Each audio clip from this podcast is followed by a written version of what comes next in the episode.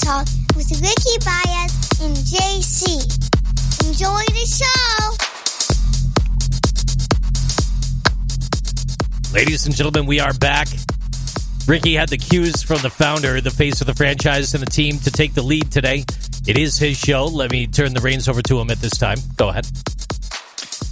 Hello, everyone. Thank you for the founder, the face of the franchise. Glad to hear that the contract negotiations are going a little bit better than what they were before. It was just downgraded from DEF CON 5 All Out War. DEF CON 2 just having some coffee. And maybe DEF CON 3 a union strike. But either way, so welcome everybody to HR Talk. JC is broadcasting from Buffalo, New York the former epicenter for COVID 19. I'm broadcasting from Orlando, Florida, the new epicenter for COVID 19. Thank you very much. Proud, pretty proud. We got oranges and COVID. That's what Florida has. And as of yesterday, the mouse is back. Yeah, that's what and, I heard. Oh, sorry. No, no, no. You're good. You're good. No, I'm not supposed so, to talk then. Go ahead. You're not supposed to talk, dude. Come on. No, but dude, check this out. We have an amazing guest today. And let me tell you, man, this guest that we have, she and I met about a year, year and a half ago. And ever since then, ever ever had those relationships, JC, where um uh it's it's gone two or three years and you're like, wow, we've only known each other for about four months because you're having that much of a good time. That's who this person is. So I want to welcome to the show. Ricky, I do have Ms. that special Sommer. intro music. Oh, Oh, go, go ahead, go ahead. Special intro music. Go ahead. Yes, we do get special intro music. Hi, I'm Sommer Sherrod. Sommer, Sommer. Hi, I'm Sommer Sherrod. Sherrod. Hi, I'm Sommer Sherrod. Hi, I'm Sommer Sommer Sherrod. Hi, I'm Sommer Sherrod. Hi, I'm Sommer Sherrod. If you didn't notice, I by am that, Sommer Sherrod, and I'm I'm frankly scared right now after what I just heard. Thank you for having me. If this you is haven't scary. noticed it, Sommer Sherrod, Oh, Benefits HR Extraordinaire, is on the show with us. Sommer, how the heck are you? I'm doing well. Thank you so much for having me on. It's been a long time coming because we be, we we've been talking all uh, for quite some time to get you on the show, and it's finally happened. And so I'm really really excited for today. Um, but yeah, it's uh, it, it's you're here. JC's here. We're finally us three together. It's the summer of 2020 or 2020 summer. How do you feel about that? It feels amazing. Does it really? Wow. Every day's amazing if you if you think it is.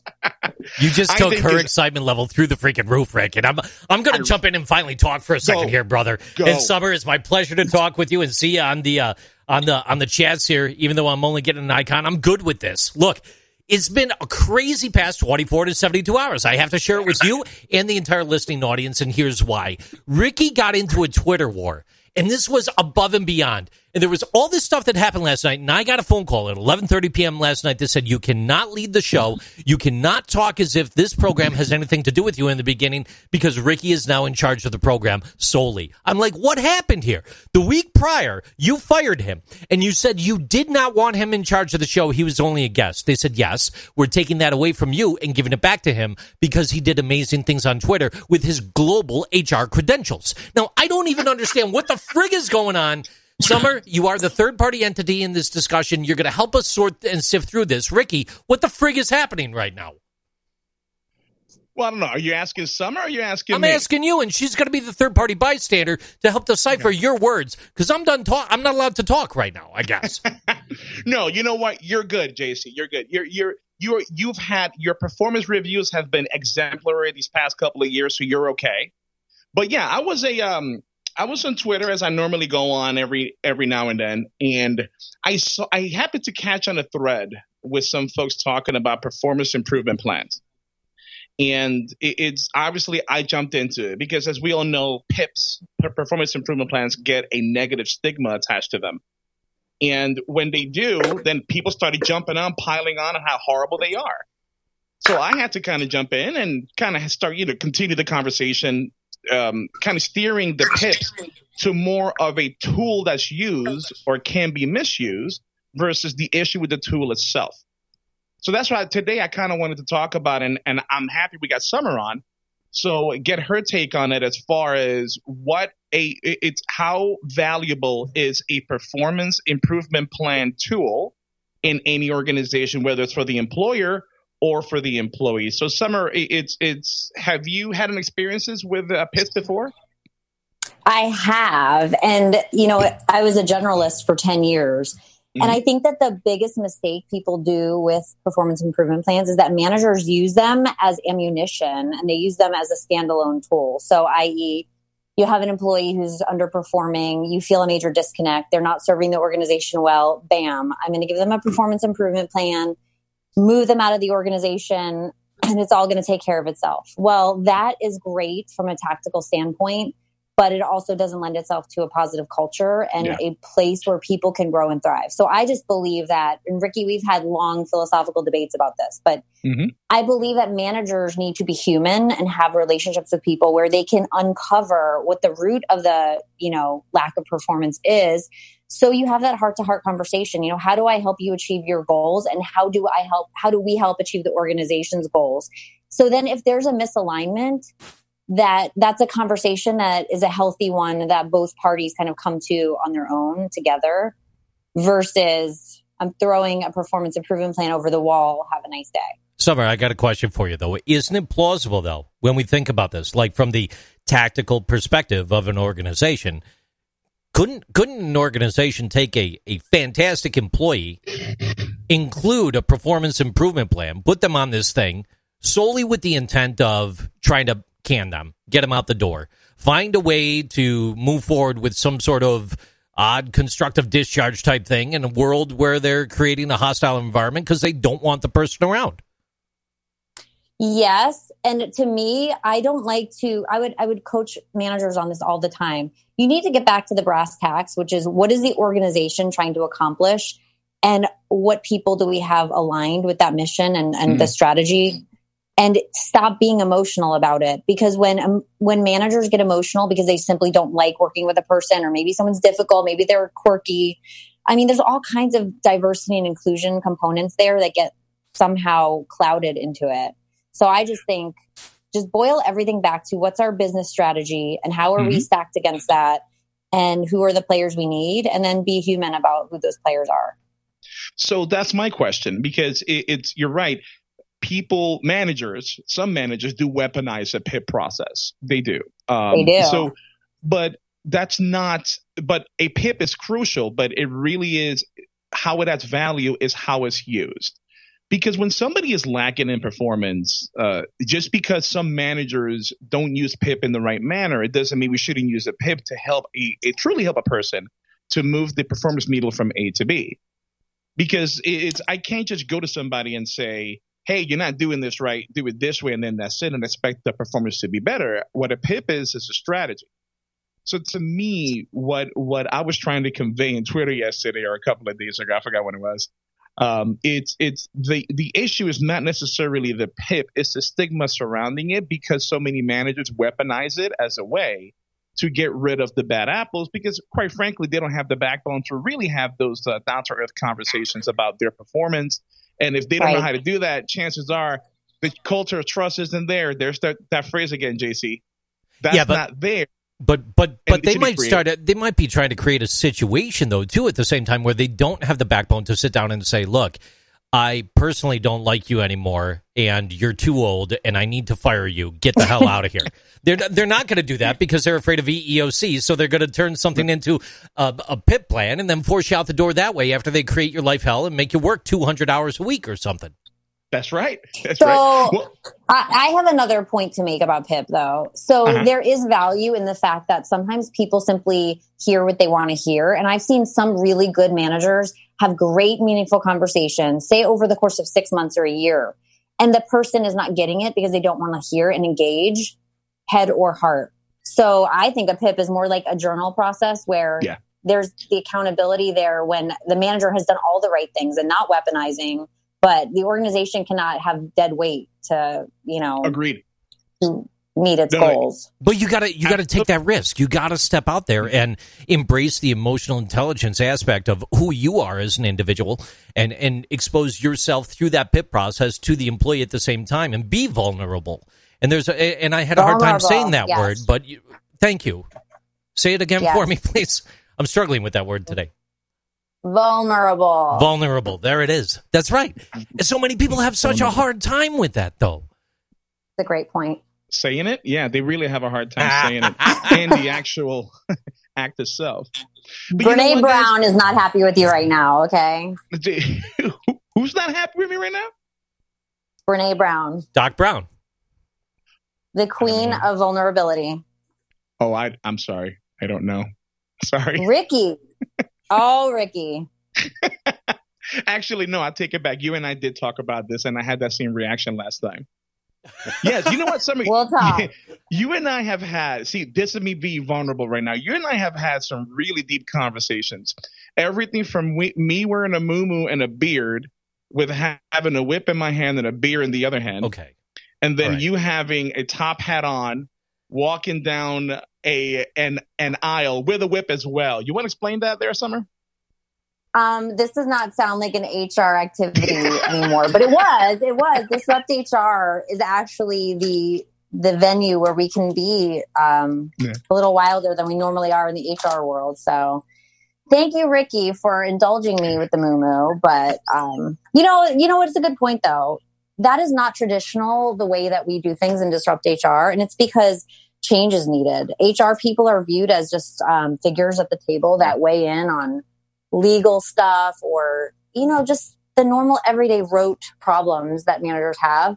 And there is so much more value when there's passion brought to the table and when there's a real you know a real concern for the culture and the way that people behave at work and the way they feel when they go home from work. So it's just i think it's a reawakening of the hr discipline that has frankly become stale in so many ways. And it's it's why i kind of hit eject out of my own hr generalist you know space hmm. which maybe i'll be back one day maybe i won't but disrupt HR is needed. And I think more people need to kind of look within and say, have I become that HR person who's just taking up space and, and quote unquote asking for a seat at the table, which is so old and outdated. I mean, silly. Tie it together for me. So we have a moo we have whips and chains, we have disrupt HR. we have a whole lot going on.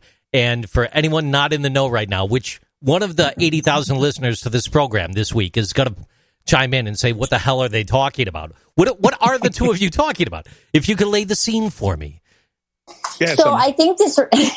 so the reason why I had a whip and the reason why Ricky had a moo is because we're trying to push boundaries here, right? We're trying to say we don't need to do things the way we've always done them, and guess what? You kind of need to laugh and have fun along the way. But- That's but the way where- you grow. That's the way you help each other learn. Where was this though? I mean, it, it was just like at a at an afternoon drive to Sonic So- together, or like uh, it was a corporate. It was a board meeting. Okay, so, so I happen to be the chief excitement officer of Disrupt HR Daytona, and it was it our inaugural event. And I said, I'm not going to do it the way all the other chapters have done it because, again, I'm quite disruptive as a person. So uh, we went with a um, the Greatest Showman theme, right? Oh, nice. Because to me, to me, all of the music in that entire movie is so powerful and moving. It's just really inspirational. It actually got me to think about my career differently. So I said, I think we're going to show up as the greatest showman because we're pretty badass HR practitioners, you know? So Ricky was, you know, kind of pushing back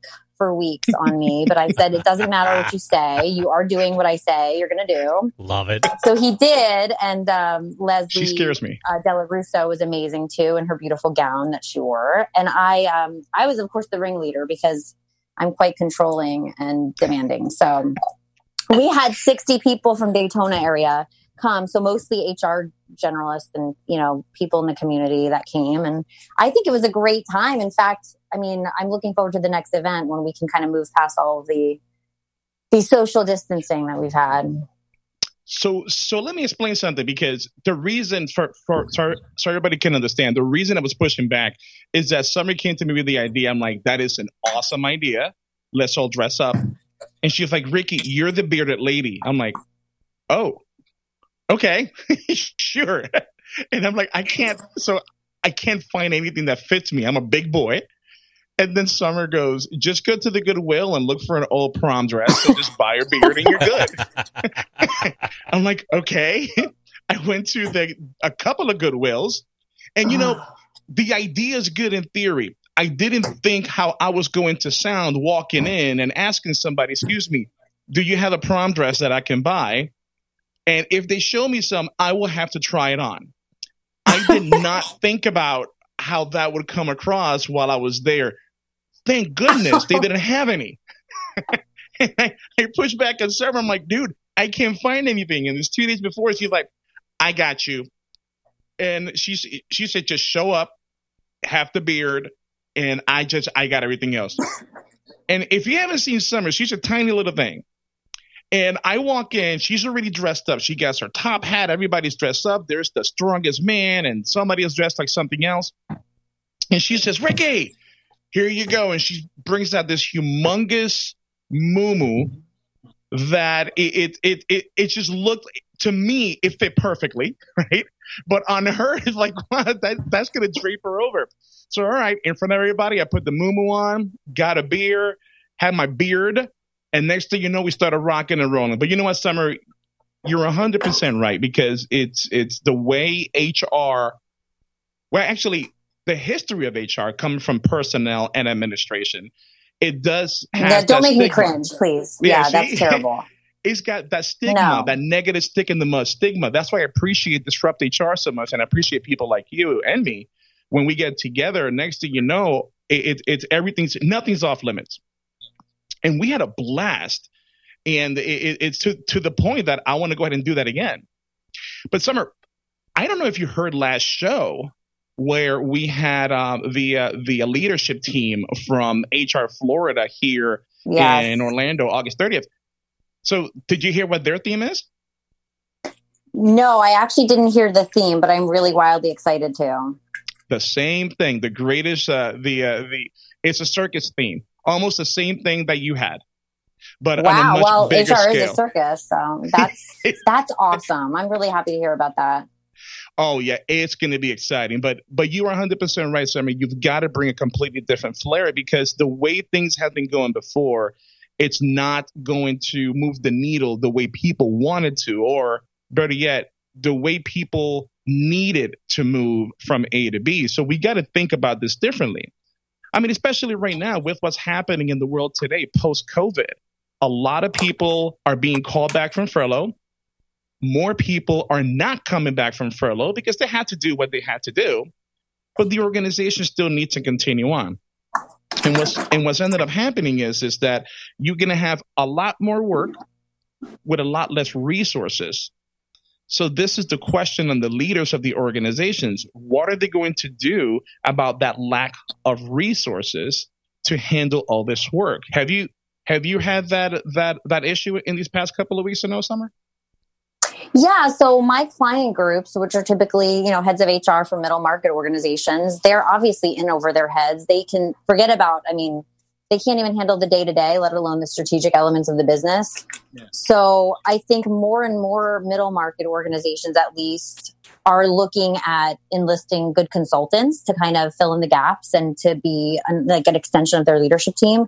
I also see that in the large market as well, because even in the larger organizations, they are fixated on all the blocking and tackling. And even when they have the resources to do the more strategic work, it seems to get lost because there's not an external kind of lens on fresh, new, innovative ideas. So it all boils back down to disruption at the end of the day because we get stuck in our own ways and our mm. own, you know, you come to work every day and you kind of see it the way you see it. You don't look creatively or drive a different way to work, if you will.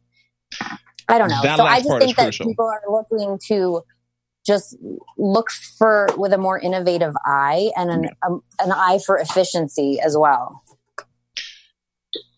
That right there should be the title of the show, the eye for efficiency.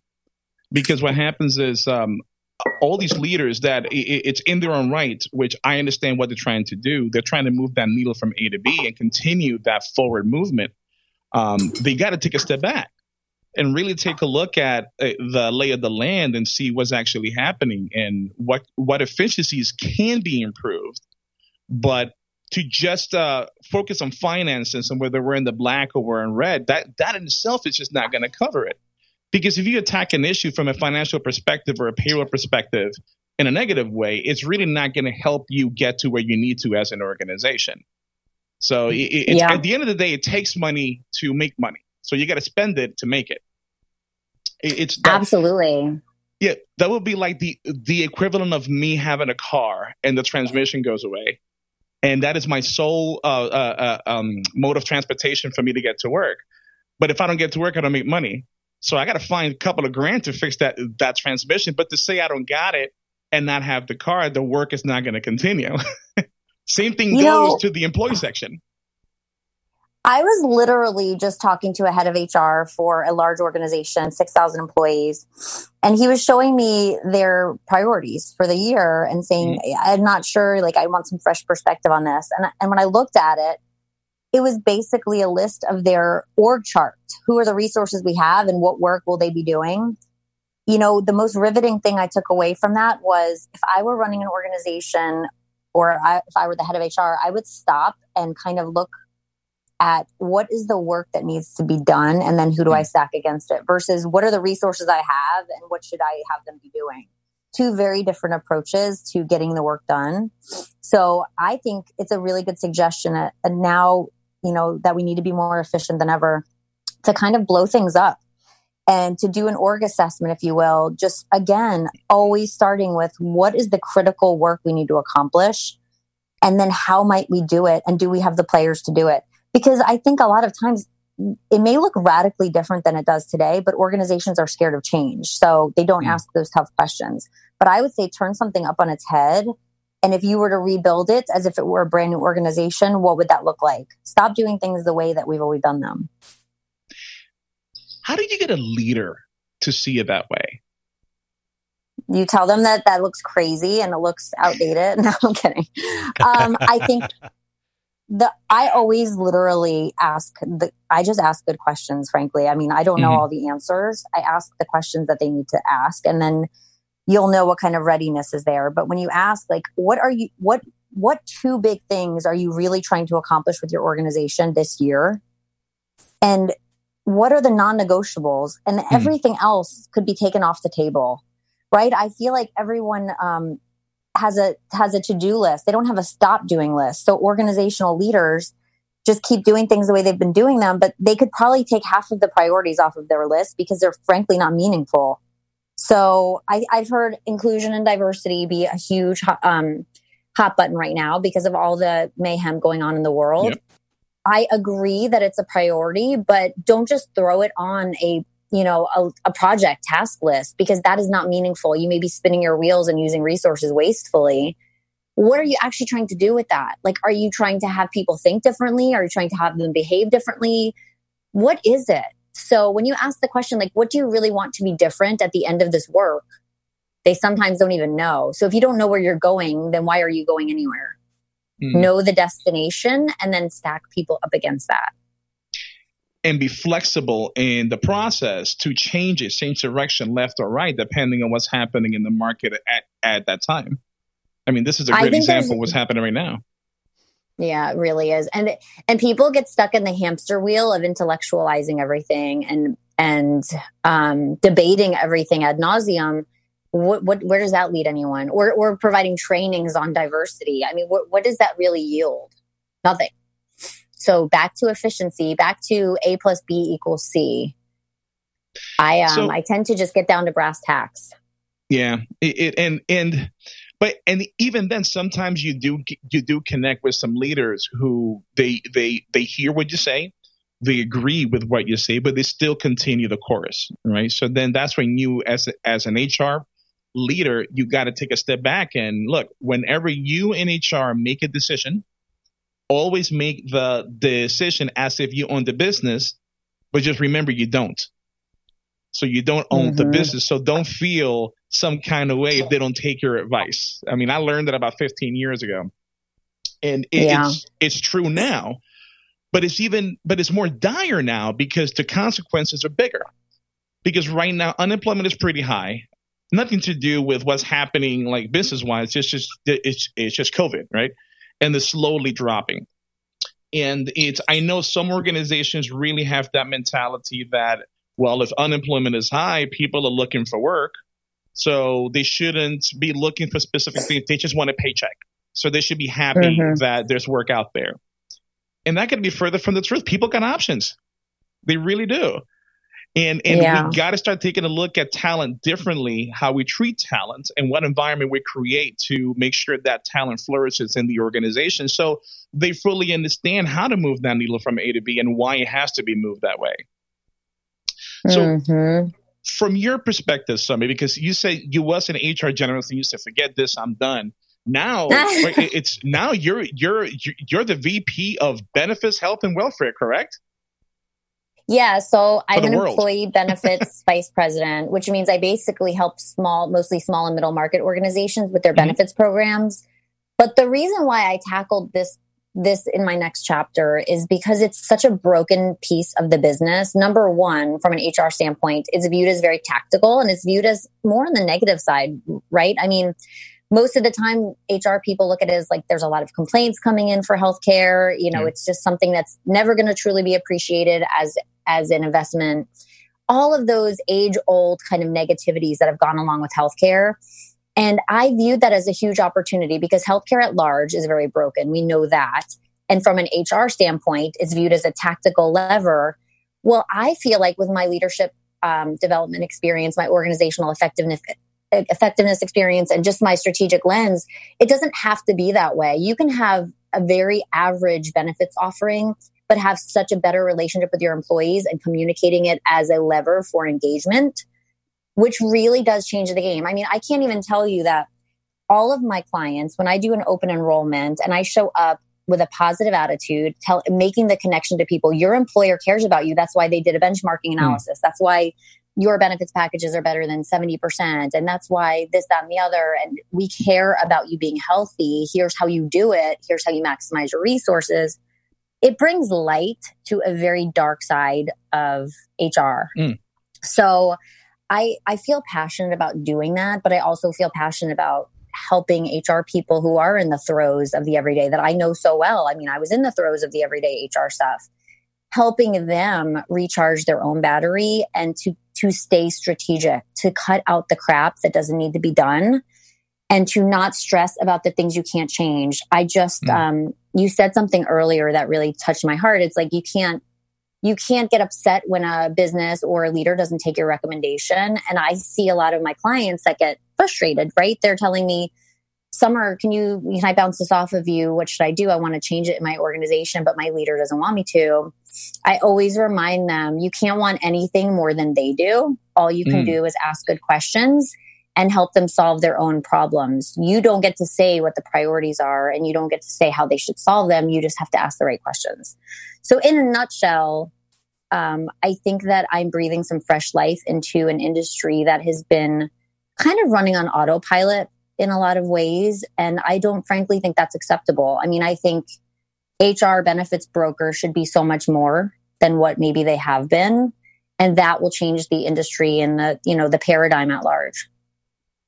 So in the past 15, 20 years, there has been a huge shift in health and welfare benefits, which it's obviously when talent is out there looking for work and looking to uh, um, to just it, sell their talents to the to the big spender. The biggest thing, the biggest thing to look at is is the paycheck, the money that they put in their pocket.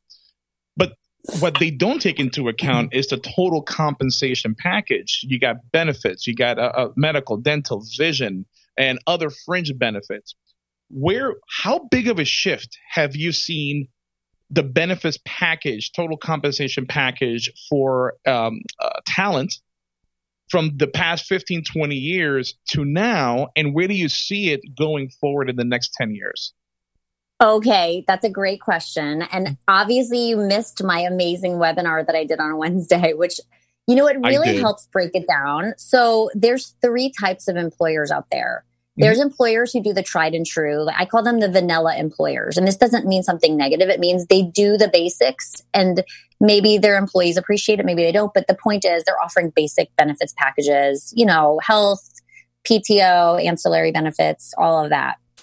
Then you have employers who are very bottom line driven and they look at this as a way to save the company money. So, i.e., um, self funded health plans or um, different things like geofencing, where people are alerted when they're going to the emergency room. Hey, do you really want to go to the emergency room or do you want to go to that cheaper clinic that's two Oh, miles wow. away? No, there's a lot of very um, creative approaches to saving money, but you can't trade off the employee engagement, right? You Hmm. can't have your employees thinking my employer's pinching pennies because we're saving in healthcare space. You have to do it behind the curtain and then at the same time message it as if it's like, you know, a powerful offering that because we care about you, our employees, right? So there's a number of, I have a list because I, I really did a lot of best practice research, frankly, because I wanted to understand what is the scope of things being offered. So that's the second bucket, the, the uh, bottom line driven employers. And the third bucket, which is my favorite, are those employers who are really geared at being an employer of choice. They could be Bob's ice cream shop or they could be like a huge organization. Any organization could be best in class, right? But, and it doesn't cost you more money. But these are things like offering, um, I don't know, pet insurance, which is frankly free. You can offer to your employees at a discount. Um, things like date night dollars. We care about you staying connected to your loved ones. Hey, here's $25 every, I don't know, every week for a date night. That's a thing. Um, there, well, yeah, there's low cost Wow. things like that. There's okay. Here's one of my favorites: night nanny allotments. There is unpaid sabbaticals. There are, um, and I'm trying to just jog my memory on the the things that are there, but um, all kinds of things, and not all cost money. So the Yeah. point is, you just have to get creative. But I'll tell you, I always that's the first conversation I have with my prospects. What kind of employer are you? Because I'll tell you when if I bring out a piece of paper that shows date night uh, dollars and a CFO is a bottom line driven leader, he's going to laugh me out of the room. I, it's happened to me once, so I won't do that again. The fact is, you speak the language of the organization you support. You don't want it more than they do. I want all my employers to be that employer of choice where they shine and like everybody wants to work for them. But guess what? If they don't want to be that, I'm going to help them be the best type of employer they can be, whether that be vanilla, whether that be cost controlling, or the the glitzy type that I enjoy, the employer of choice. I got a few questions for you. I want to fire in from a, a semi related angle here as well, coming directly into current events time. Okay. Unemployment. Part of the benefits package, part of the uh, benefits uh, mindset, rather. Let's think about it that way. Staying engaged with your workforce during the unemployment times. Where do you draw that line? Where do you draw that line between, hey, uh, here's your pink slip, goodbye, and hey, Ted, it's been a week we don't have anything for you yet, but we're looking forward to bringing you back. How's everything going out there? Okay, I love this conversation.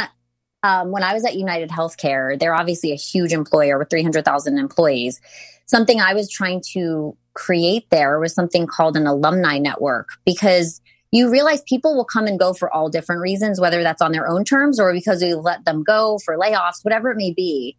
But either way, that employment brand is going to live on well beyond that person walking out the door. They're going to tell their friends and family how the company treated them. They're going to tell them what kind of business they run, blah, or how blah, the blah. company looked out for them during a certain period of time or Totally. communicated So- so- with them. Right. what would it really cost or what you know what is the harm in staying connected in a positive light with people to to make them feel like you cared about them as an employee you wish them well you're there as a professional contact right but that- there is employees employers want to wash their hands of them a lot of times they're like well that person's gone you There's know harm, though, right? goodbye There's- good There's harm to the mindset of certain leaders. Certain leaders may view that as a weakness. Why am I going to step down out of out of my lofty high hill here and go talk to Ted down there? you know, I mean, I'm on a private jet today. I don't have time to talk to Ted. You know, there's a I'm sorry, weakness there. Ted. I do feel for you.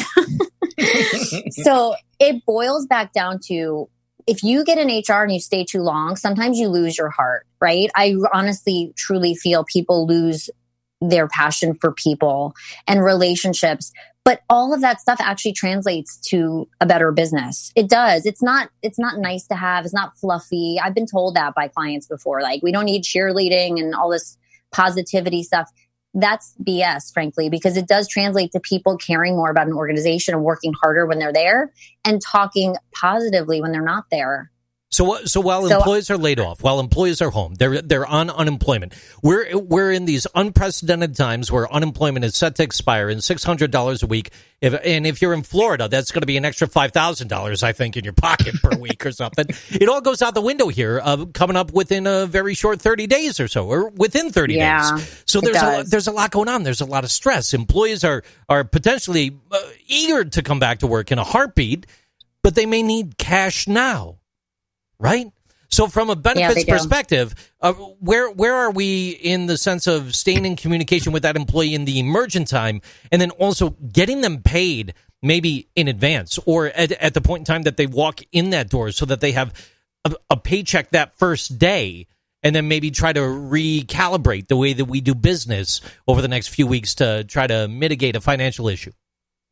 Lots of employers are taking that stance, by the way. I, I mean, just it's a more, it's business focused, but it's also more compassionate. If people need cash and they don't have it and they're coming back to work, they're going to be strained and stressed without that cash in their hands. So you're not going to be a lender of sorts and you're not becoming a bank, but to help employees through tough mm-hmm. times and just let them pay you back. I've seen that much more nowadays. I mean, obviously we can't pay people when they're, you know, beyond their reduction in force or if you will, but there just has to be ways to be compassionate about when it makes sense to help them out. What about childcare? I mean, pandemic childcare right now. People are working from home, working from home as a as a new benefit in a way that maybe they didn't have before. Uh, maybe we are in an environment where we could offer them the opportunity to stay at home to continue to work, but relax some of the safeguards when it comes to childcare. Or now we have to report back to the office. We're in a different position, and and Ted has childcare concerns from a be- benefits perspective. What what do you do with childcare during these unprecedented So- times? I would I would probably send all my employees muzzles to put on their children while they're working from oh home, but Oh that'd probably be unethical, and I'd be turned in. So without such a tactical approach, I would say no. We ha- we have to laugh at this. These are unprecedented times, and I would say grace is so important. It's going back to your cultural values of the company. I've been in circumstances where I've been frustrated with colleagues because I want to get something done, and somebody's dropping balls and it's very frustrating. And I've had to stop myself and say, this person has two kids at home under the age of three, and they're probably doing their very best to do good work. And I just have to stop and pause for a minute. Is there another way I could get the work done and have grace at the same time? But I mean, there's no question it takes a toll on productivity and it takes a toll on results. It's just, how much are we willing to live with in a time like this? We we have no choice, frankly. A- lot of people have kids. We don't just like get to choose what how many kids our employees have. So ultimately it's the cultural values. If you care about your people, then you need to have a conversation about how do we help set you up for success despite the fact that you're in over your head at home. and you as a leader you have to know who your employees are what kind of challenges that they're facing. That way whatever money you have allocated for benefits and the whole compensation total comp package you're allocating those resources to the right things.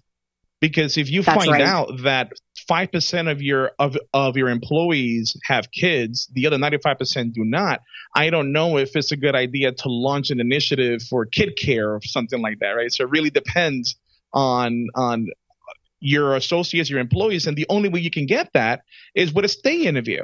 And you survey and Yes. you find out exactly Yes. what they need, right? Do you know what else, Ricky? I love that you brought up the stay interview. I also think there could be some creative programs to launch at a time like this where Mhm. it's almost like redefinition of job scope, right? So imagine if everyone had the liberty to, to be honest and frank and say, here's how much I can actually work. Okay, I was full time before. Now, if I were able to be sane, I can only work 60% of the week. And someone else is like, I don't have kids. I'm bored out of my skull. I'm working from home. I'm single. I want to work like 200% of my old job. And we renegotiate each person's scope and role and pay them accordingly. And we can go back to normal when normal happens, which we don't know when that is. But my point is being flexible and nimble enough to say, we're not going to judge you if you can't work as much. And maybe you can't afford to work for 60% of the time, but let's figure out ways to make this all work for everyone. Because honestly, no good comes of the, the person who is strapped at home with their kids and knows that they're failing at all things in life. And yes, they're getting their paycheck, but you know what? They're rapidly fraying mentally and they're probably about to break. Question So- question for both of you on Yep. that. When when you're thinking about the employee and the comparison of employees, one that has kids that might have these extra burdens, but they they're great autonomously. They can compartmentalize, they do their job, they may even give you 60, 70, 80 hours a week. On the other side of the fence, you've got someone with no kids willing to do 100 hours a week. At what point does uh, the thought of full time and taking advantage of the employee go out the window? You know, and and and we're we're creating a culture that we're just sincerely, literally, just looking to take advantage of people, and and we start to accidentally fall into a bucket of discrimination. Yeah. I don't know. Ricky, what do you think? Well, it, it you've got to be careful with disparate impact and disparate treatment. Obviously, disparate treatment is on purpose. Disparate impact, that's when your your actions or your lack of actions create that environment that's illegal for somebody. But it it it, it all comes down to having that finger on the pulse and to know what your leaders are doing, what your leaders are not doing. Um, a, a senior leader, a business owner, or an executives would really benefit from getting that interview, that stay interview, that survey from the associates, but even more from the frontline managers who lead those associates. So you know who is doing the right things, who is not doing the right things, and then you go ahead and take whatever appropriate action you need to do to right that wrong here's here's where I have heartburn with stay interviews and surveys, Sommer. And I know you love them. I love them too. But whenever I meet with a client and I have a conversation with them about what they need to do to really get a good grasp of what their associates do want and what they're lacking, um, once we get there, we strategize and we have that conversation. And I tell them, if you're going to grab this information and do nothing with it, you're doing more damage than not putting the survey at all. A hundred percent. Yes. Don't ask if you're not willing to change. What does that do to the psyche of the employee? But that being said, it's all about the expectations going in. You don't go in saying, I want to know what's wrong so I could fix everything. You say, I want to know what's wrong so we can continue having a conversation around what we can and can't is. change. It. It's There it called level setting and being real. And a lot of times that is missed. They just launch a survey and then it goes into thin air. You have to say, This is what I heard. This is what I heard you say. This is what we can do and why. And this is what we can't do and why. And let's keep making progress. That that means something to people. It does. As long as long as the changes that need to be made are made. And the reasons on why you're not making them, it can't be, well, we just don't have the money. Come on. Let let's expand that conversation. Let's find out how valuable that is. Because look at companies right now like like uh, Disney. So you saw what happened with Disney. They closed for 4 months. And Yeah. whenever they wanted to give a raise to somebody or, or uh, I know people who have asked for a raise and they were told, no, we just don't have it in the budget. Next thing you know, they're down for four months. How do they find these millions and millions of dollars for to continue some kind of minimal operation with no income for one whole quarter, an entire quarter? So there is money. There is money. It's just a matter of going back to the budget and reallocating because the reason that budget exists right now it's not the same reason that's going to continue that budget going forward. So you have to take a step back and reassess. And that's Yeah, what leaders I need to do. Just taking that step back and recalibrating and regroup to just make a left or a right as needed. You know, Ricky, that's a great point. A lot of times companies do say we don't have the money. That is literally not speaking the language of an employee, though, right? Yeah. Because we do have money. It's like when you take your kid to Target and you tell them, I'm not going to buy you another toy because I don't want to spend the money. Right? Mhm. It's it's because it's many other factors, obviously, but you need to speak in the language that the person can understand. And obviously, organizations have money at their disposal, but they don't understand how to to boil things down to the employee lens.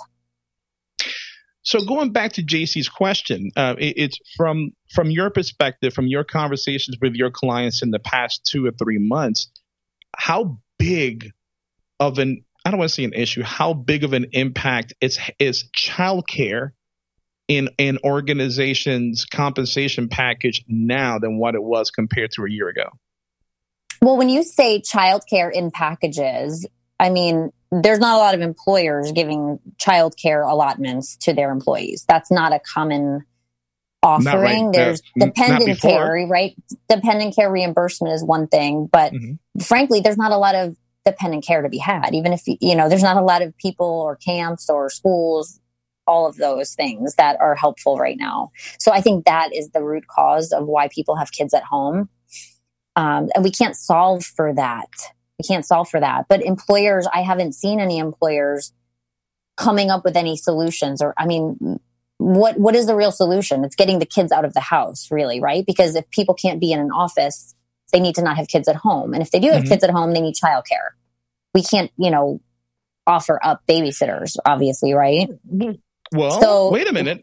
So this is where trailblazing comes in, right? This is when one company has to step up, and that company has to say, you know what?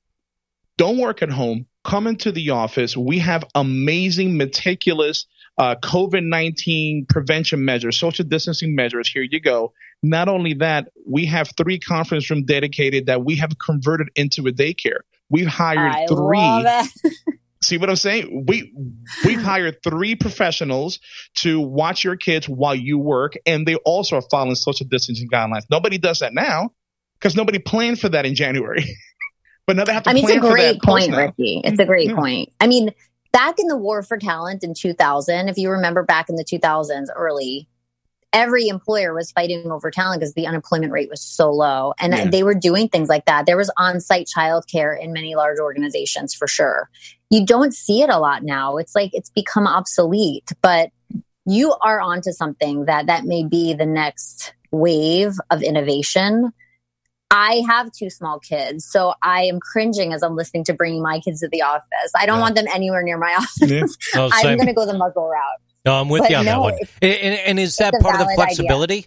Is the flexibility of of the employee changing the culture and environment within our organization something that plays a huge part into the evolution of who we are for the future? So that okay, Really?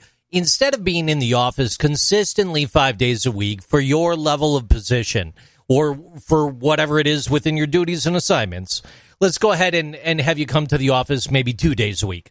Those other three days, we're going to relax a few of the standards. We understand you have your kids at home. Maybe uh, your eight hour day turns into 10 hours with the understanding Yeah. you're still only giving me eight, but you got to take a little bit of time to take care of business in your own household. That, that emotional mitigation and the factor of things. It doesn't seem to be talked about a lot though as, as a workplace benefit because it, it goes unnoticed as just part of a culture, right?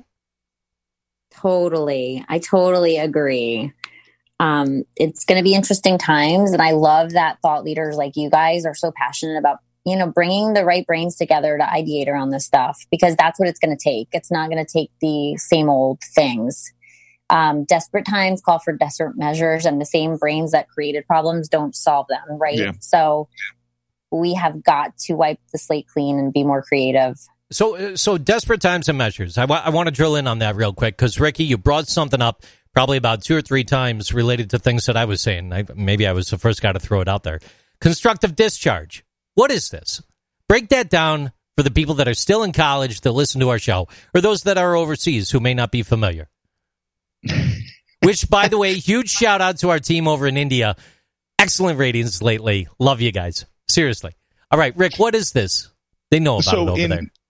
in relation to what we're talking about uh, right now, constructive dis- uh, discharge at the end of the day is when an organization or a leader creates an environment at, or a working environment that is so toxic, that is so intolerable that the employee has no other choice but to quit in order to not to go crazy. Okay. So, okay. Okay. Wait, why wasn't is that called constructive? Why is that called constructive? That should be called torture. I have to drop um, for other family commitments, but I just wanted to thank you guys so much. I love all of the value and all the good things you bring to the HR community. I feel so blessed to know you both. And I'm looking forward to kind of trailblazing with you. Same here. Do your thing. Go ahead. JC and I are going to stay on. Go ahead and drop. Uh, we'll definitely talk because we got to talk this week. about the next Thank you, gentlemen. show. And- Have a wonderful weekend. And Bye-bye. Sommer, in closing, the best way people could reach you, please? through LinkedIn is a great approach. My email is sommer.sherrod at ioausa.com. It's summer with an O, or frankly, cell phone 407 259 1135. Love it. Thank you both. Stay well. Have a good one, and, Sommer. um, we'll talk soon. Take care. All right. All right, Rick, that was pretty good. You know, a a good hour was Sommer. It was fairly quick. It was cost effective. It was time effective. I understand. People got family things going on. It's all good. Hey, That's look, right. a couple things that we didn't have a chance to get into while she was here, but I'm going to do it with you anyways, brother, because our our time is uh, a little bit limited today, all the way around. So here, huge rulings from the Supreme Court this past week. This involves the Little Sisters of the Poor. They have been to the Supreme Court more than once trying to push back against a mandate that would require them to facilitate cost free access to contraception for their employees. They've long said and argued we are an order of nuns. What they do is care for elderly poor who are dying and said, listen, there's nothing about this mandate that lines up with the tenets of our faith, which are the Catholic Church. So they have fought on this back and forth. The Trump administration a couple of years ago tried to remedy this by putting together a new regulation that would carve out an exception for them and like religious organizations. And today, in a 7 to 2 ruling, the Supreme Court ruled that the Trump administration got those regulations right. It is a win for the Little Sisters. Writing for the majority, Justice uh, Clarence Thomas wrote this. He says, for the past seven years, they've had to fight for the ability to continue in their noble work without violating their sincerely held religious beliefs. The federal government has arrived at a solution that exempts the Little Sisters from the source of their complicity based concerns, the administratively imposed contraceptive mandate. Now, the dissent was written by Justice Ginsburg, joined by Justice Sotomayor. Uh, they said that the court got it all wrong. This is their worry. Quote, destructive of the Women's Health Amendment, this court leaves women workers to fend for themselves, to seek contraceptive coverage from sources other than their employer's insurer, and absent another available source of funding to pay for contraceptive services out of their own pockets. So, uh, a number of organizations coming forward in objection today, ACLU, the Planned, Planned Parenthood, and others saying religious freedom is a legitimate underpinning of American freedom. It's part of our Constitution, but they say this has crossed the line into discrimination. Huge rulings there. The first one, uh, the the Supreme Court piece here on uh, basically condoms as a benefit. I think it's too bad Sommer's not on still. We we could kind of talk about that a little bit more, right? Rick, why are you laughing so hard? You there? I mean, it, I just like how you say it. Condoms as a benefit. Well, that's what it is, right? Contraceptive through the employer. Like, hey, I'm look, I'm going to the machine and I'm going to get one of those week old tuna Sammys and some condoms. You know, I mean, like, but it would be free. It would be free. So you hit the machine, you put in your dollar twenty five for the week old tuna Sammy, and then you buy that. But the condoms, you, you just hit the button and they're free. They just come out. There you go. They did just They're as many there. as you want. Grab the brown bag. Yeah, just grab Next the thing brown you bag. know, it's like HR Vegas. is. Next thing you know, HR is walking into uh, into uh, old offices and broom closets and finding a lot of extracurricular activities because Dude. of what we're selling Well, next it- to the uh, sandwiches. It could have been, you know, it could have been free like that. I guess you get to charge now, right? Look, look, man, it, it, it's for. oh God, that's a whole different conversation. Yeah, no, no, no. So, like before, if you went to the HR director's office, you had free condoms on the desk in a bowl. Now, No, you did not. No, you did not. shut the door. One bowl of Let's- condoms, another bowl of keys. Yeah, that's right. Let's talk about your performance evaluation. Oh my Oh, God, is that a pip? You just having to see me. no, so like, oh, this is terrible. This is terrible. Where's Sommer? So before, Sommer? oh, she quit. She walked away. So look, so before there used to be a free bowl of these on the table, but Mm-hmm. now you have to charge when an employee picks picks one up. Now you get to charge them for them. That's all. That's the differential. It- so that's weird because what you need that for? Why is it weird? That you can't charge. Why is it right? 'Cause weird? that's illegal. Listen, when you go on a date, do you pay for your date or does the date pay for themselves? These days they do Dutch, but yeah, I pay for They the do date Dutch. whenever I date. They do yeah, Dutch. Yeah, Right. yeah. They take care of themselves. That's That's, all right. they're doing. They're taking care of themselves. Keep the employer out of my pants. I'm fine with you it. would. There's the name Oh, of the oh, episode. Ricky, you just Keep snorted. the employer out of my pants. You just titled the episode twice in, in like an hour's time. I mean, Sommer know, wasn't man. even on a full hour, and you titled the episode, but now we're doing it again at fifty four sixteen into the show. God bless you. Love it, little heart. All right, so tell me mm. right now what your thoughts are on the Supreme Court's ruling about no more free condoms. Here's the thing. It, it, it's I don't quite understand how a religious organization that already has some kind of protections, which I personally don't think they should, if they're going to be an employer, they have to follow the rules and regulations as other employers out there. But now I, I, I haven't researched it enough, and I do apologize for that because I really want to find out what really is driving this. What, how many more protections Oh. should we give specific organizations over tell you. I can tell you Uh-huh. exactly what's driving it. Okay. I think there was a lawsuit going back maybe about a year where an employer was giving out free condoms and it had the name of the company on there and the business card info and it was misconstrued as sexual harassment. It's, remember what I, JC, I've told you a million times. I completely It's made that only- up, but it sounds good. But it does sound good. But I, I was going to say it's, only plausible. harassment if it's unwelcomed. That's right. If somebody gets it, they're okay with it. So wait a second though, if it's unwelcome. So if if you have free contraception from the employer and you use it as a business card with your info on it and you hand it to someone and they're like, "No, I don't want it." And you take it back. It's not harassment because they didn't want it and you didn't get, you never gave it to them. I mean, Right? so hold on. It could be because they say I don't want it.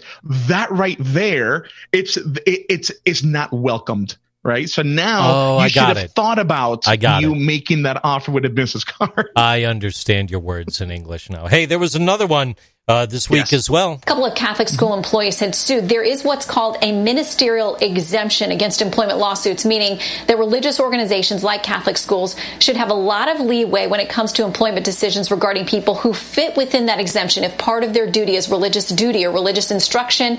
The court today found those Catholic teachers fell within that exception. They cannot sue those Catholic schools.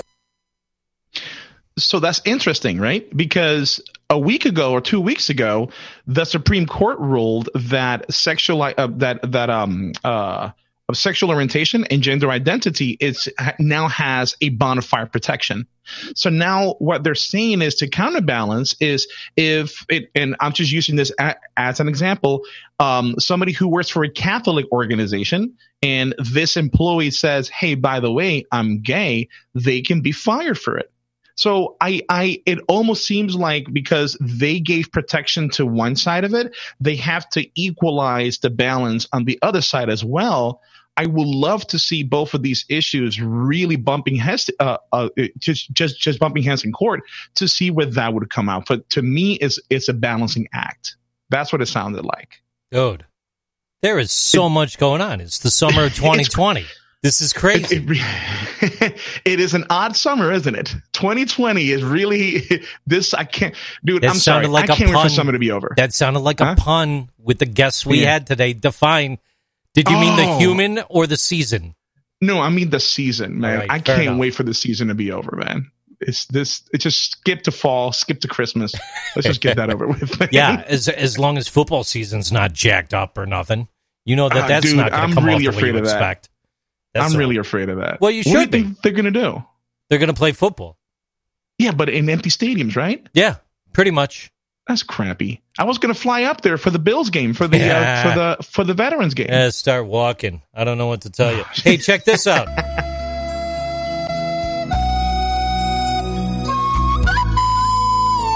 It's time for current events. Current events that. this week is brought to you in that. part by uh, Sommer Sherrod.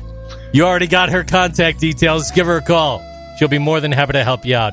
So, uh, this first article actually goes back a little bit of time, but because uh, the topic came up so much in talking with her, I, I, I kind of had to grab this, Rick. This is uh, from HR Drive, all right? Or HR Dive. I always have a hard time Hmm. Dive. with that one. HR Dive. yeah, the R's. Yeah. And ultimately, at the end of the day, when when planning layoffs or reorganizations, employers should proceed with caution, especially when doing so affects those making the most money within an organization, those who tend to be more senior and more highly paid. As per the advisement in this article I'm about to get into, that's from Weinberg, Wheeler, Hudgens, Gunn, and Dylan Partners Mac Gomez. right there. This is the courts. Uh, the court has revived a 52 year old Home Depot manager's constructive discharge claim. Now, briefly speaking about this, a Home Depot store manager with a long history of amazing and excellent performance reviews has been subject to employment conditions so intolerable that she was forced to resign. She was compelled to resign. Hmm. They never forced her, but she felt forced as per all the harassment, according to the Ninth U.S. Circuit Court of Appeals, in their conclusion, reviving the age bias lawsuit as well, because she just so happened to be older. After working for Home Depot for 20 years, excellent reviews, raises, and bonuses the preceding three years, Janet Wheeler received from her district manager her first disciplinary notice along with the manager's apologies and explanation that he was being pressured into ensuring store managers were being held accountable, end quote, despite positive store inspections. Now, Wheeler continued to receive discipline notices for no reason. She also presented evidence that Home Depot wanted to fire her, as well as other high salary employees. And she felt targeted at the end of the day. It, it- I find that funny. We're talking about Home Depot, but they use the word target. I'm just saying, you know. Okay. Furthermore, this is the Um, new low. Huh? Huh? a, a, di- a district operations officer sent an email to all store managers saying that Wheeler would get her final write up that week. He shortly thereafter attempted to redact the email twice, but several days later, an HR officer met with Wheeler and asked, quote, off the record, whether she knew anybody who could hire her as soon as possible, end quotes, according to the courts.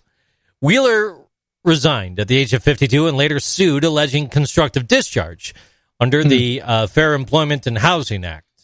Home Depot did not respond to requests for comment by the press at this time. Page three of the court papers. I have the actual uh, Janet Wheeler versus Home Depot USA Incorporated PDF in front of me.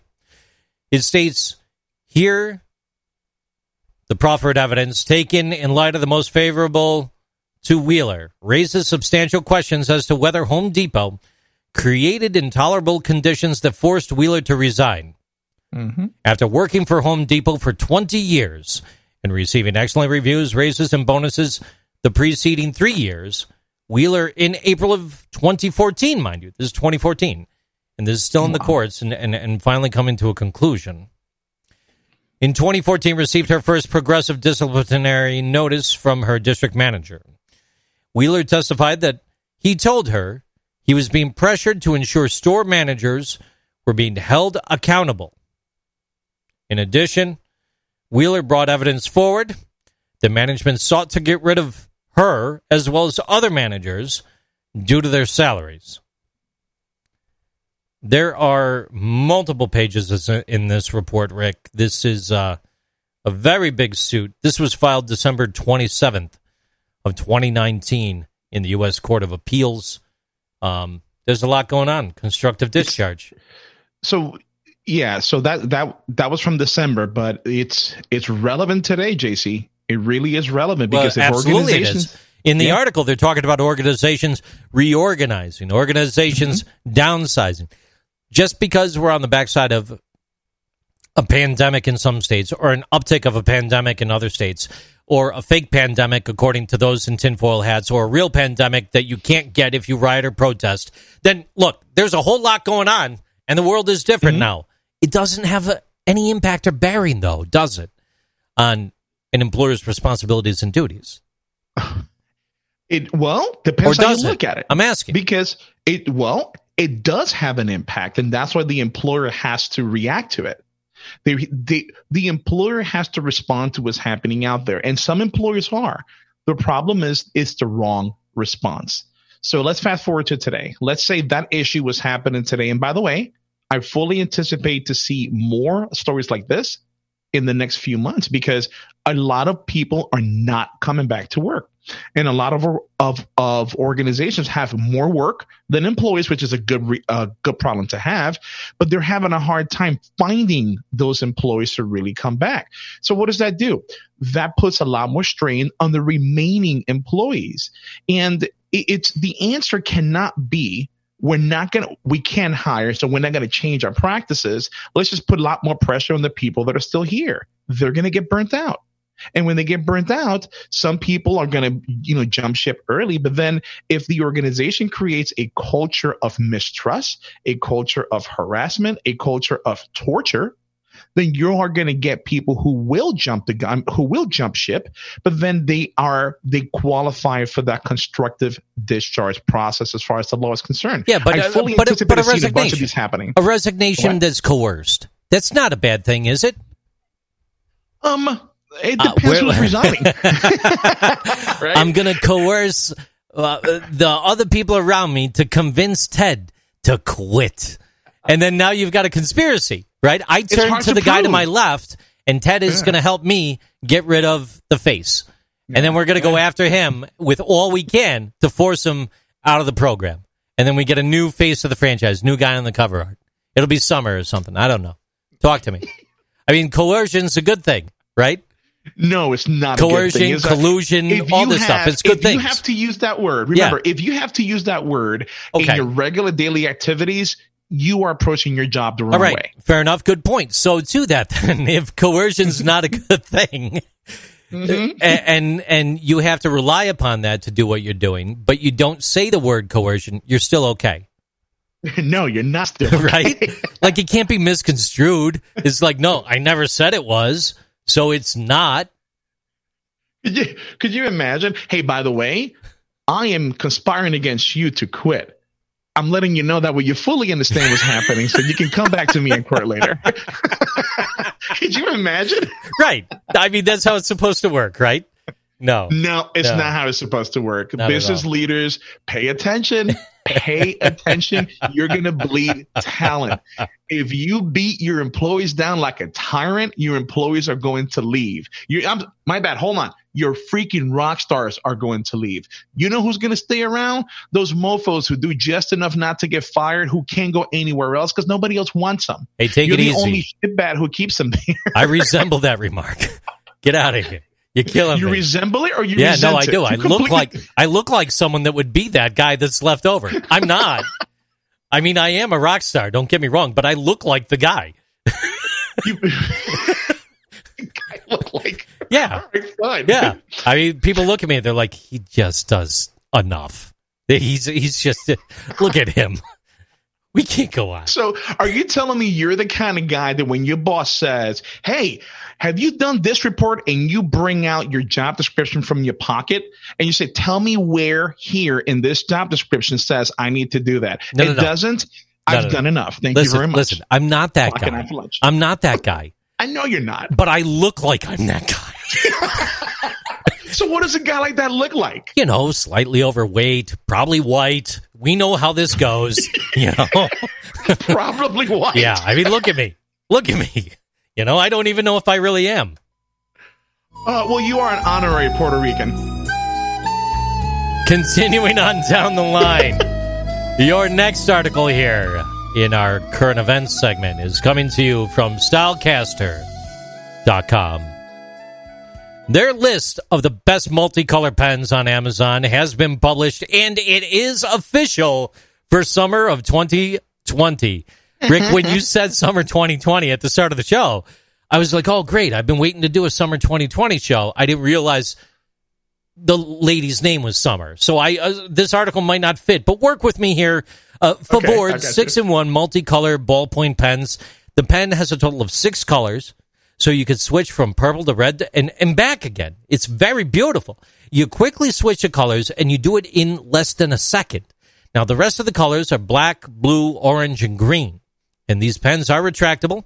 They they're roller balls. They have gel ink, so you're going to be able to see your vibrant ink clearly on your paper.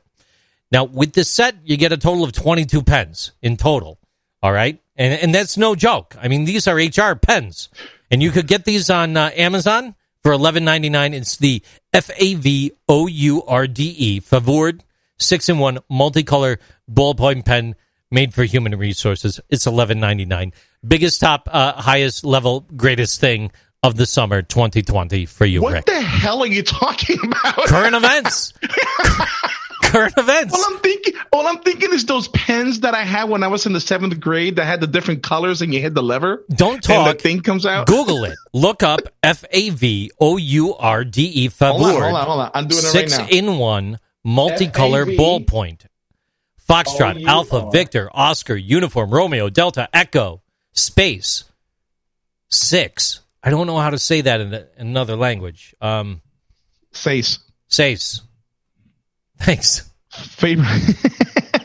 I see them. Oh, they yeah. look good. Those are nice looking pens, pack? dude. Oh, right? Oh, man, this is this reminds me of middle school. no. I'm gonna put a picture That's not web. middle school. That's HR. That's- well, that's so I got I my mean, like, first if it- HR if class you when I had- was in the eighth grade. if you had to think of like human resources in a pen, this is the pen. It has diversity, it's inclusive, it's cost effective. I love it. yeah. I mean, what uh, Ricky, what else about this pen describes the amazingness of HR? No, you know what? You're onto something here. They should rename this to the diversity pen.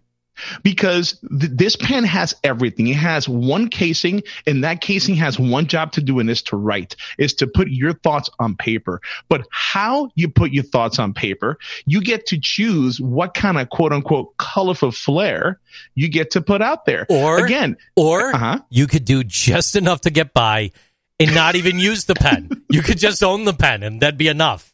You know, say, I got It'd be the enough. pen, and It'd that's great. it. That's all I need. We are not sponsored by the pen people, by the way. There's just a are whole lot of fun stuff with these news articles for summer Pens are 2020. great. summer 2020. I gotta love it. Your next story is coming to you from FoxBusiness.com. Now, this this one here, um, this is a serious one. There's a whole Okay. lot going on over the internet. If you could please pull up the uh, HR Talk Twitter, or Okay. Anyone who wants to follow along that hasn't already done so, just Google Wayfair Reddit cabinets. Okay. Boston headquarters after their CEO rejected the request to cancel sales to migrant detention facilities. Company executives in a statement indicating their transaction is not part of a political agenda. Alexandria Ocasio Cortez is one congresswoman supporting these employees yesterday by tweeting Wayfair workers couldn't stomach that they were making beds to cage children. They asked the company to stop. The CEO said no. Tomorrow, they're walking out, and this is what solidarity looks like. A reminder that everyday people have real power as long as we're brave enough to use it. Fox News' Molly Line joins us live from Boston. And Molly, what's the latest there? Uh, well, Susan, hundreds of people did pour out today. Uh, both supporters and employees of Wayfair, they packed here into Boston's Copley Square, a, a notable place where protests are often held, uh, essentially to protest the selling of these beds to a government contractor uh, that runs a migrant shelter in Texas. Now, that All right, so the protests are taking place this week, right? And there's all this stuff going on. Wayfair, Wayfair, Wayfair is just what I need. It's not what I need. Detention centers, hatred, this, that, the other. This whole thing is going back and forth. And in, amidst all this, it was users posting on Reddit that started to piece a conspiracy together that is really freaking weird, man. And and if you delve into it, it's going to start to consume your world. There's all these cabinets that are posted for sale on Wayfair. Um, Naraya storage cabinet, uh, cabinet, fourteen thousand dollars. A storage cabinet, same cabinet, one of a kind, thirteen thousand dollars. All the names of the cabinets that you see in there relate to names of of people that have gone missing, of kids that have gone missing. And they delved into What? this further. Yeah, they delved into this further in the in the theory and and so many people are reading up on this one. It's still emerging as as we go right now. Now, the claim is that third party retailers are going on Wayfair listing furniture like a regular steel cabinet that would cost you like maybe a maximum of like eight hundred dollars, right?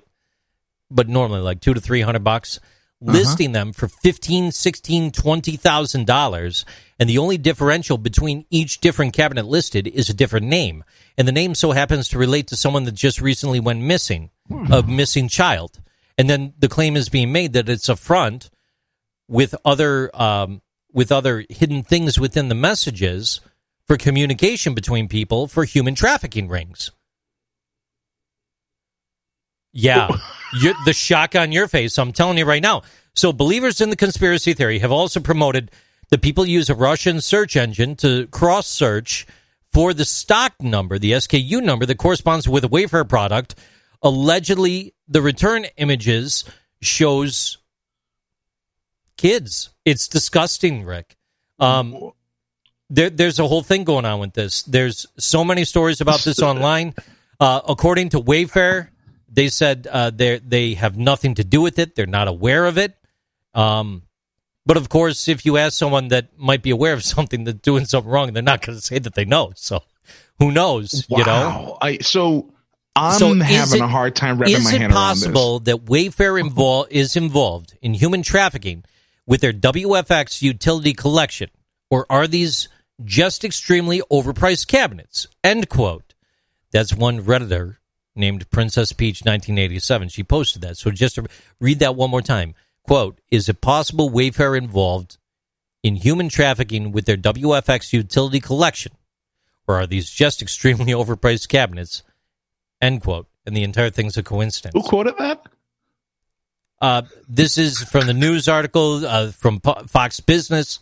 No, It's you also said been Princess covered on. Peach. Oh yeah, yeah, yeah. That was her username on Reddit. Her name is Princess Peach 1987, who made the posting. Look, all I'm saying is, if you're gonna start quoting or talking about child trafficking, change your freaking username. Yeah, right. You know change your that name. That didn't seem right.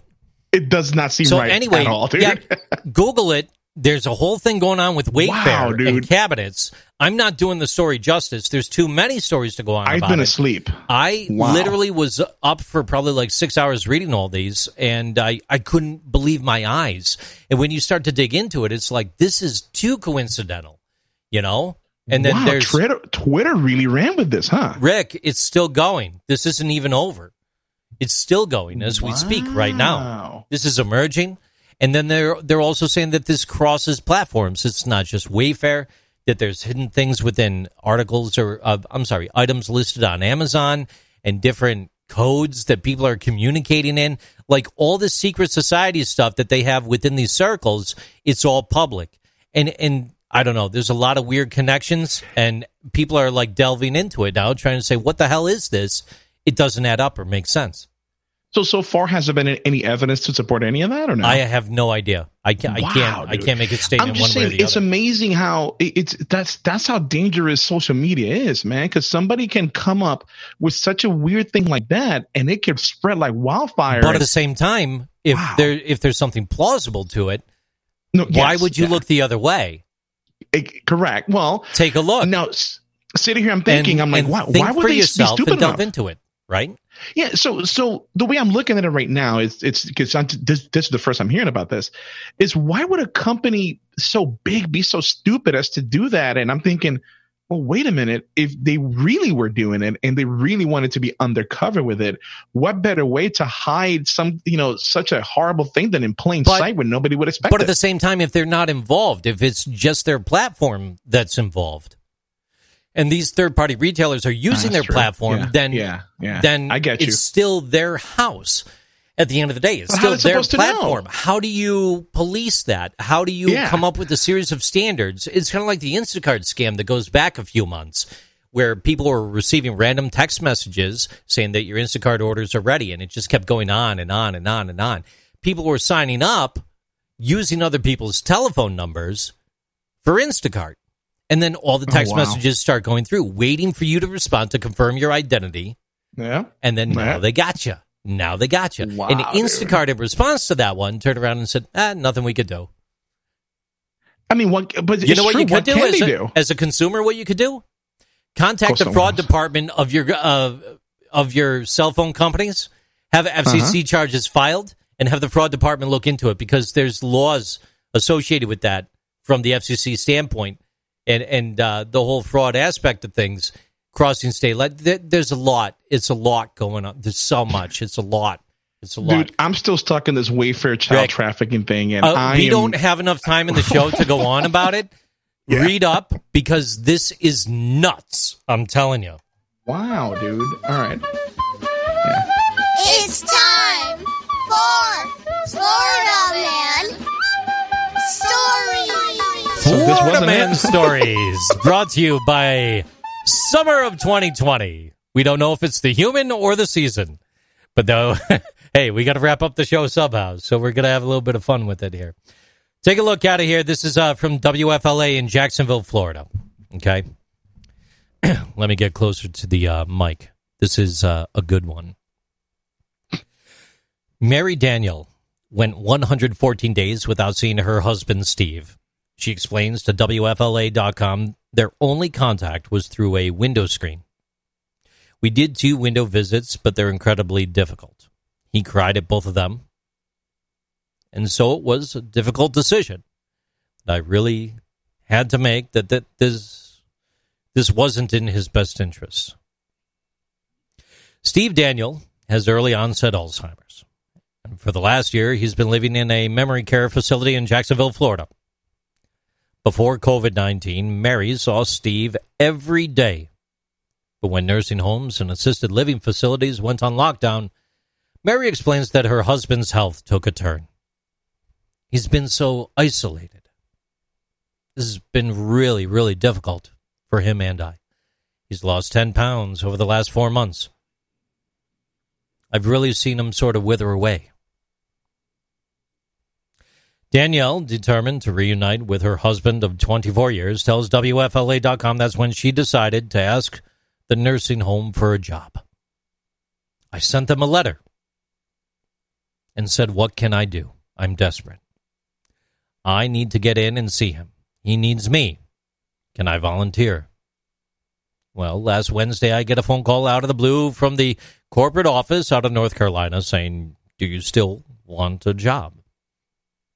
She said, Yes, I still want a job. I had to do 20 hours worth of video training on everything from food safety to Alzheimer's disease to infection control, the whole nine yards. I had to have a COVID test, a TB test, a drug test, a background fingerprint screen. It is 100% legitimate work.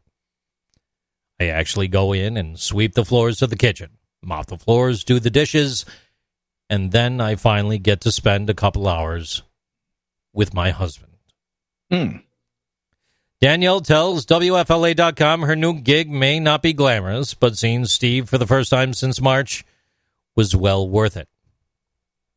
Now, Danielle is determined to help others reunite with their loved ones. She has created a Facebook pa- uh, Facebook page, Caregivers for Compromise, because isolation kills too. Rallying other families urged Governor DeSantis to allow safe visitation. Even though, uh, even though Danielle, even though you're talking about Florida and WFLA, you're talking about Florida. Th- this is the same thing in other states. It'd be great to have this nationwide. You know, Yeah. revisit the visitation aspect. The story wraps up by her saying, "We can't give up. We can't. We have to fight for them until our last breath, or until their last breath. I think we can be successful." Strong story. Florida woman. So normally these stories are comical and quirky. This was actually pretty awesome. And it goes hand in hand with what Sommer was talking about, or, or what we were talking about, how to view the total compensation package when somebody comes to work. Bingo. Think about it. For this person is a paycheck and they get to see their spouse. Dude, That's compensation right there. can't buddy. beat it, right? You can't beat that, bro. You, and I I commend that facility for following up with the odd request they got. Right. So somebody said, you know what? This is a good idea. We have a position available. Let's have this person come in. Let's train them a, a little bit. And we'll just give them some time to visit her husband. Well, what it's dude, that is exactly what you need to do Exactly. that that right there is is what trailblazing is. The question is, right? If they want to keep her there, then don't release the husband. Like, what if they? What if the husband gets better and they release him? Like then she quits, right? But again, it, So- it's it's so a, that's a that? really good story. Do that. So what? What if what if she doesn't want to be there anymore when that time Yeah. comes? Yeah, you're right. And then Yeah. now this is just part of a natural flow of of uh, separation of employment that is completely understood well in advance. Well in advance. And there's nothing wrong with it. Completely No. honorable on all parts. That's this right. here this this this was a real good benefit related story. And I say benefit related story because not all benefits come in the form of, you know, that tangible thing that you hold in your hand, right? But some benefits come from the employer taking a look at the world from a different perspective, stepping off the soapboxes, coming down to the ground level, and working with people hand in hand. And this, this is one of those key instances. So that that's why I chose this as your uh, Florida story to wrap things up. With that being said, Ricky, uh, just like we started the show, we're at the end of the show. It's your show now, due to your Twitter war. Can I can I come? back? Are you? Are, will you let me be a co-host again? JC, you were never not a co-host. Okay, all right. Well, this is your show as much as it is mine. Well, good, good. Because according to after the Twitter spat you had, I I had to turn the reins over to you today. So Uh-huh. I appreciate you letting me come back on my show, which is our show. So thank you. You're welcome from us to you, whatever that means. I appreciate it so much. I appreciate it so much. Hey, uh, with that being said, Rick, we are. Guess what? At that time, what? Word. what are some of the best ways people can reach you and some things you want to say? Your final thoughts and contact. Final thought is, folks, shit is getting real. Things are tough. Organizations are doing the best they can. Do not forget about your employees. Do not forget about the talent you have there. Listen to what they have to say. Listen because they are the ones who are dealing with your customer. Pay them well. Focus on the total compensation. Focus on their benefits. Focus on their well-being. And if you do that, that loyalty will be repaid tenfold. That way you can really be as prosperous as you know you can be with the talent you have there. With that said, the best way you can reach us LinkedIn, Facebook, Twitter, Instagram. We are Apple Podcasts, Google Podcasts, anywhere you get your podcasts. Let us know. HR Florida 2020 is coming up in about a month or so, month and a half. We're going to be live on the floor. JC's going to be in town. I'm going to be there. I'll be speaking. We're going to have a great time. So you Gonna guys be there. looking forward to meeting everyone down there, and then tune in for us on the ground floor next year. Officially committed and contracted for Space Coast 2021 in Melbourne, Florida. Officially committed and contracted moving forward with Disrupt HR Gainesville, Florida. Hmm. We're going to be there in 2021 in springtime as things open up and move forward. So if you do have an event, a private party, a special event, a birthday party, you want to contract Ricky, let us know. He'll stop by. Otherwise, the rest of us, we're just here to make the world go round and make things happen. Ladies and gentlemen, my name's JC. I'm finally back as the co-host of the program. It's uh, my pleasure to be here. Drive safe. And y'all have a good night now out there. Hi, I'm Sommer Sherrod. Hi, I'm Sommer Sherrod. Hi, I'm Sommer Sherrod. Hi, I'm Sommer Sommer Sommer. Hi, I'm Sommer Sherrod. Hi, I'm Sommer Sherrod.